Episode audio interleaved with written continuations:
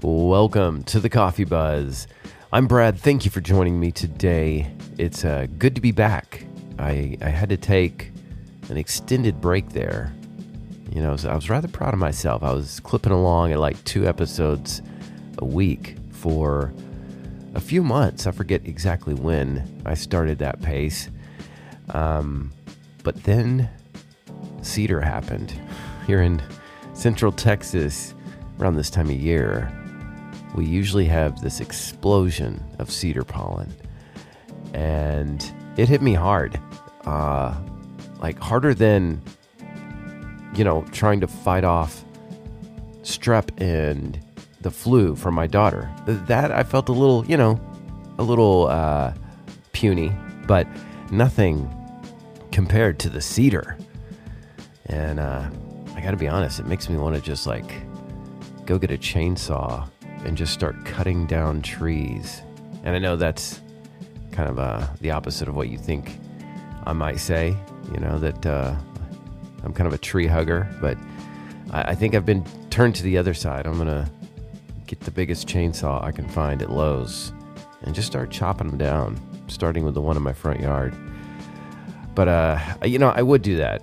Only for one, it's probably not practical. I'm not going to cut down enough trees to put a dent in the uh, in that pollen count.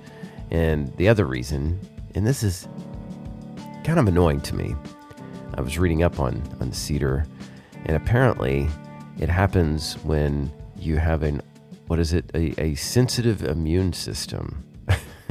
yeah, essentially allergies, and you probably already know this. Uh, I'm just getting up to speed, but uh, it is just my immune system being confused. You know, it thinks that this uh, the cedar pollen is some type of uh, virus or something trying to kill us, and so it starts freaking out, doing all the annoying things, body aches, and like you feel like you're.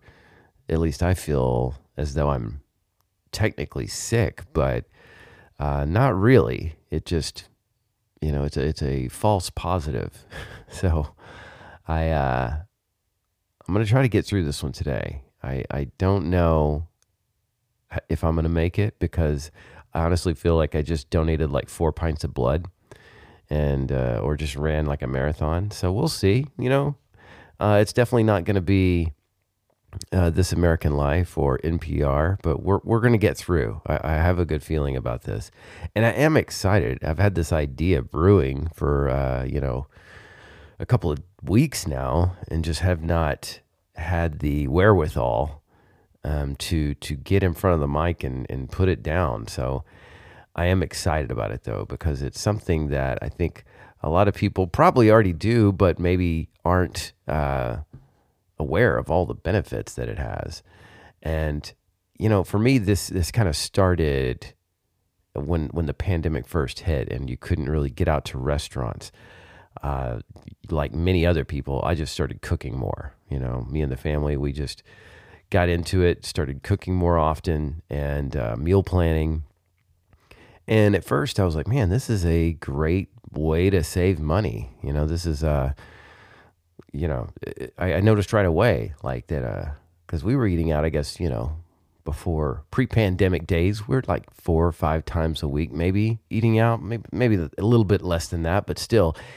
And um, I'm looking at this, uh, and the, the, average right now is that uh, about four and a half times a week people do restaurant or takeout. And you know, with all the delivery options, it's it's kind of hard not to, but apparently there's more to it than just saving money. It um everyone has always heard that you you eat healthier whenever you cook your own meals. And there's been numerous studies done about longevity and what's known as the blue zones. These are areas in the world where they have a high concentration of people living past 100 or to 100. And one of the areas in Taiwan and Australia, uh, a study was done where people that cooked up to five times per week increased the odds of being alive in 10 years by almost 50%. Um, and it's not just, you know, the it's not just linked to the nutrients, you know, that you that you have whenever you cook at home, but it's actually, and this is something much deeper than I thought about, but it's the cooking itself. You know, it's the planning, the shopping, um, the socializing. You know, like me and the family get together.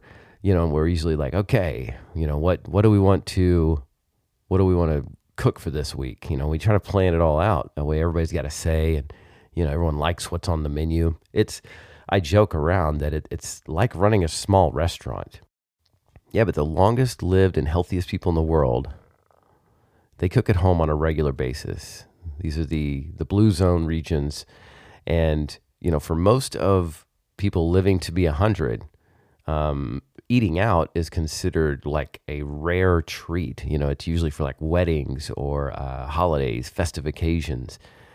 When you cook at home, you control the ingredients and you you avoid all those you know cheap fillers and flavor enhancers and you know fat butter extra salt that goes into the restaurant foods um, it also cooking kind of nudges you into you know to move more naturally um, because it's it's a physical act you know? Like you got to stand you're stirring you're mixing you're chopping you're lifting like it's it is uh, i don't want to call it a sport but it's definitely a, a physical activity.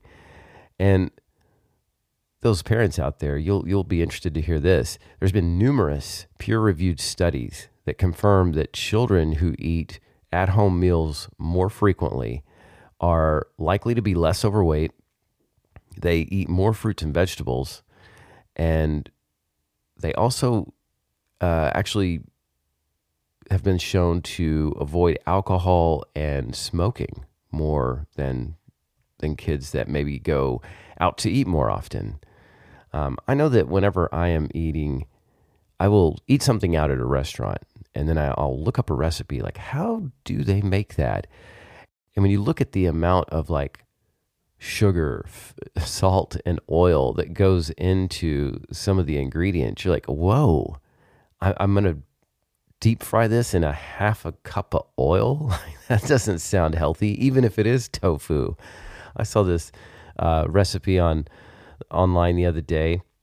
Looked delicious. It was like these uh, orange uh, tofu, kind of like an Asian dish, and you know, so uh, it piqued my interest. I looked it up, and uh, you know, they they start off with you know putting the tofu into a half a cup of oil, and I think, okay, am I really buying myself anything by eating tofu if I'm, you know, deep frying it in a half a cup of oil? Um, so I think it just raises your awareness on like what ingredients that are going into it. You know, for me, like getting into the into where we you know cook essentially every meal uh, at home required a lot of planning. Um, you know, because at first I would just try to like throw a, a grocery list together based on what I thought, you know, we were going to eat. And it, you just wind up with a bunch of random ingredients that you don't use, and then you're missing some that you do. So, you know, I've got to sit down, make the list of, of what we're going to have, and then base the, uh, base the grocery list around that. You know, you become much more methodical about it. And obviously, when you're when you're spending all this time cooking a meal, um, you you eat together more often. It's more of a community kind of thing, and typically they say that you know people are known to eat more slowly. You know, while they hold conversations with the family, and it's a ritual. You know, for building, you know, just strong family time ties, but also just a healthier body it is important to always, if you do eat breakfast, always eat that at home because one of the worst for you meals out there is uh, is breakfast at a fast food restaurant. You know, like if I'm getting it through a window, chances are it's probably not going to be as good as like some some oatmeal or uh, you know a, a, muffin or some some fruit, things like that. But if all that's not enough for you to uh, to consider, um, the true cost of eating out versus cooking at home is is kind of staggering. I mean, it's a average of 372% more expensive, and I'm not even making that up. Right now, what is it? You know, eat, let's say you're eating something as cheap as you can. What is it going to cost? Like ten to fifteen dollars if you're lucky. And at home, they say the average cost is about four dollars. And the amount of nutrition that you get in a home cooked meal is way better than you know your your ten dollar to fifteen dollar meal out. I mean, if you're only spending ten bucks, chances are you are not gonna be getting you know the the best, and you're not getting Whole Foods and uh, and well prepared meals for that. You know, it's probably Burger King or a Whataburger, something like that. I kind of look at uh, at, uh, at cooking at home now is my side hustle. You know, I just take the money that I would have spent uh, eating out the four to five times a week I used to. But yeah, you put that into your favorite investment, and in, and in 20 years, you'll be healthier and more wealthy. Well, that's what I got for you today. Uh, thank you again for, for being patient with me while I suffer through this. I think I'm on the tail end of the of the cedar fever, as they call it here in Texas. Hopefully, you are staying happy and healthy out there. Thanks so much, and I will talk to you next time.